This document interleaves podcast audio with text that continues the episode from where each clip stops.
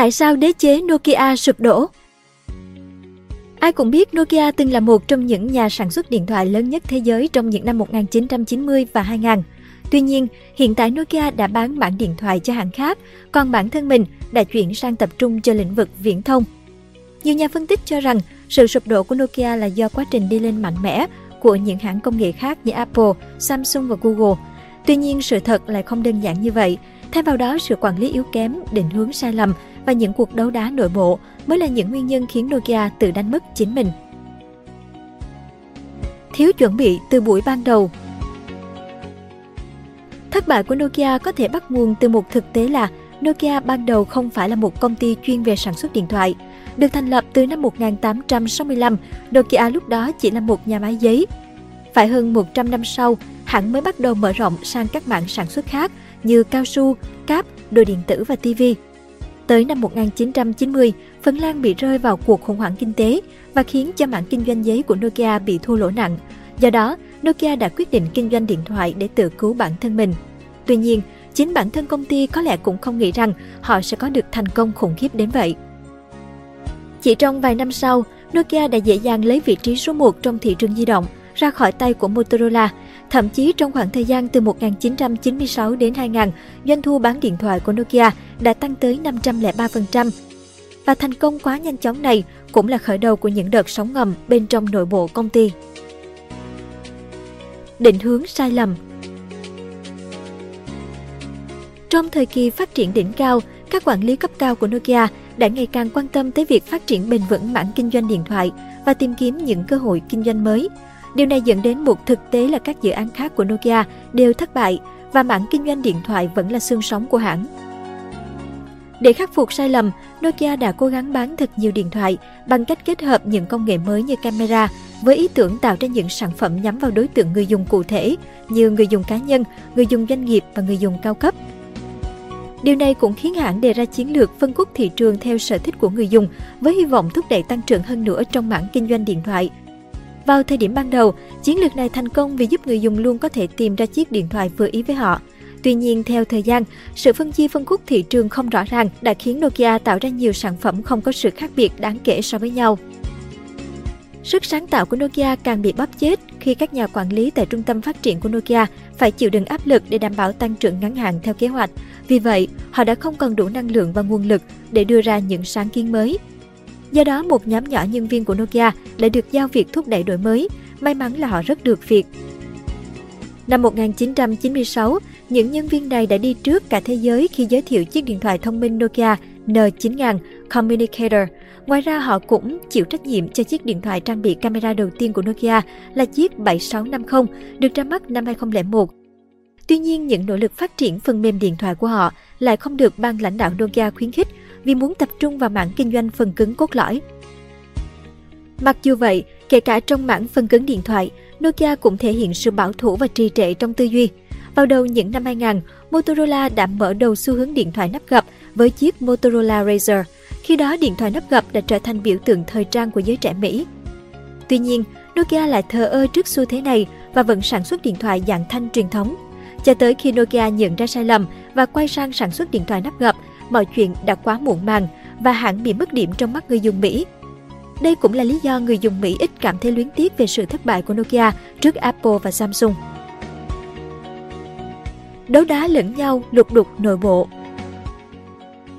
Đến năm hai nghìn không trăm lẻ bốn, xê e ô của Nokia là Jorma Ollila đã nhận thấy tương lai của ngành điện thoại là điện thoại thông minh và yếu tố chủ chốt tạo nên sức cạnh tranh của điện thoại là hệ điều hành.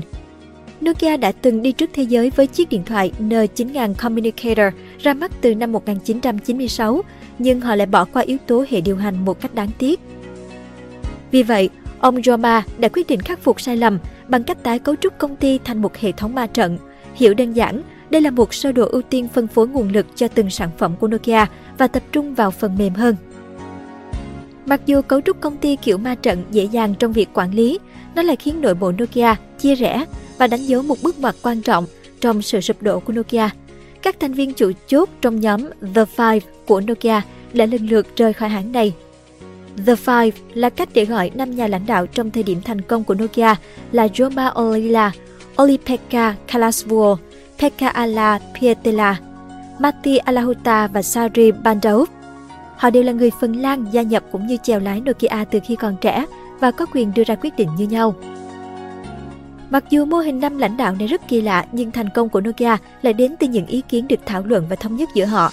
Khi nhóm The Five tan rã và lần lượt rời khỏi công ty, tư duy chiến lược của Nokia đã không còn sắc bén như trước và sự liên kết giữa các mảng kinh doanh cũng đã không còn tốt nữa.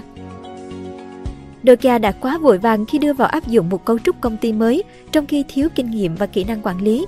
Điều này đã tạo ra xung đột giữa các bộ phận và khiến toàn bộ công ty bị giảm hiệu quả hoạt động. Hơn nữa, với việc tiền thưởng và đánh giá thành tích xoay quanh số lượng sản phẩm mới, các nhân viên Nokia trong thời kỳ này quan tâm tới việc tạo ra ngày càng nhiều mẫu điện thoại mới. Điều này kết hợp với áp lực cắt giảm chi phí đã khiến chất lượng điện thoại Nokia bị suy giảm. Tình hình ngày càng tồi tệ hơn khi nội bộ Nokia thường xuyên lục đục, kể cả sau khi The Five tan rã. Đội ngũ quản lý cấp cao của Nokia đã cố gắng thu vén quyền lực cho bản thân và thực hiện những đợt tái cấu trúc không cần thiết. Họ đã thuyết phục các nhân viên rằng chỉ có cấu trúc công ty mới, chứ không phải là chiến lược kinh doanh mới và cải tiến quy trình công nghệ mới có thể giải quyết các vấn đề của công ty. Từ giữa năm hai không không bốn cho tới thời điểm gần như phá sản vào năm hai không một ba, Nokia đã trải qua tới bốn lần tái cấu trúc lớn. Tới khi Stephen Elop ngồi được vào chiếc ghế xê e ô của Nokia vào năm hai không một không, mọi chuyện đã trở nên không thể cứu vãn. Trong ba năm điều hành công ty, Stephen Elop đã khiến lợi nhuận của Nokia giảm chín mươi lăm phần trăm, thị phần giảm chỉ còn ba phẩy bốn phần trăm. Mặc dù được coi là một trong những xê e ô tệ nhất thế giới, nhưng mức lương của ông Elop lại rất cao. Điều này khiến cho nhiều nhân viên Nokia bất bình. Mọi chuyện lên tới đỉnh điểm khi Stephen Elop từ chối giảm mức thưởng vào năm hai không một ba vì lý do là sắp ly dị vợ. Thậm chí nhiều người đã gọi Stephen Elop là gián điệp được Microsoft cài vào Nokia. Chọn sai nền tảng phát triển. Khi Apple và Google ra mắt hai hệ điều hành iOS và Android, ngành công nghiệp di động đã một lần nữa được tái định nghĩa khi xoay quanh nền tảng ứng dụng và hệ sinh thái. Tuy nhiên, với tư cách là hãng đứng đầu toàn ngành di động vào thời điểm đó, Nokia đã không đủ khả năng để cạnh tranh trước những mối đe dọa từ các đối thủ và vẫn chỉ tập trung vào những mẫu điện thoại đơn giản. Sự thụt lùi của Nokia thể hiện rõ nhất ở mảng phần mềm khi hãng vẫn trung thành với một hệ điều hành lỗi thời là Symbian. Hệ điều hành này yêu cầu phải viết lại toàn bộ mã cho mỗi mẫu điện thoại mới, nên đã bị nhiều nhà phát triển ứng dụng chán ghét từ lâu. Để khắc phục vấn đề, nhân viên của Nokia đã phát triển một hệ điều hành thay thế là Memo và được đổi tên thành MeeGo vào năm hai không một không. Tuy nhiên, ban lãnh đạo Nokia lại không quá mặn mà để phát triển hệ điều hành này, vì xê e ô lúc đó là Stephen Elop đang có những dự định riêng với Microsoft và Windows Phone. Dần dần MeeGo bị bỏ rơi và quên lãng. Một câu hỏi được đặt ra là tại sao Nokia không thử sản xuất điện thoại Android sau khi từ bỏ MeeGo? Câu trả lời đơn giản là tiền. Microsoft đã trả hàng tỷ đô để Nokia chỉ sử dụng duy nhất một hệ điều hành là Windows Phone. Tuy nhiên, Windows Phone lại không thể cạnh tranh được với Android và iOS trên rất nhiều phương diện. Hơn nữa, tiền của Microsoft tuy nhiều nhưng không thể nào cứu vãn được một Nokia đang dần hấp hối. Cứ như vậy, Nokia ngày càng bị thụt lùi trong thế giới smartphone không ngừng tiến bộ. Mọi chuyện kết thúc vào tháng chín hai không một ba, Nokia đã quyết định bán mảng kinh doanh điện thoại cho Microsoft với giá bảy phẩy hai tỷ đô. Đây gần như được coi là dấu chấm hết cho cái tên vang danh khắp thế giới một thời. Vì sau thương vụ này, Nokia hầu như sẽ không còn sản xuất thiết bị di động nữa và những chiếc điện thoại Nokia giờ đây được sản xuất bởi các công ty công nghệ khác, dẫu vẫn mang thương hiệu Nokia. Hiểu được lý do thật sự tại sao đế chế điện thoại Nokia bị sụp đổ có ý nghĩa rất quan trọng. Sự thất bại của Nokia không thể chỉ giải thích bằng một câu trả lời đơn giản. Thay vào đó, thất bại này đến từ nhiều yếu tố như quản lý yếu kém, tái cấu trúc ồ ạt, đấu đá nội bộ và tập trung quá nhiều vào mảng phần cứng điện thoại. Đây là những điều đã khiến Nokia bị kìm chân và không thể theo kịp các đối thủ khác trên thị trường.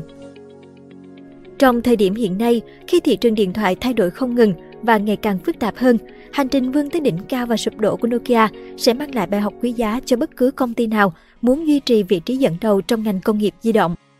Tất nhiên, đây cũng là bài học đáng nhớ dành cho Nokia khi hãng hiện tại đang đi trên con đường tìm lại ngôi vương bằng cách tấn công lĩnh vực công nghệ viễn thông. Cảm ơn bạn đã xem video trên kênh Người Thành Công.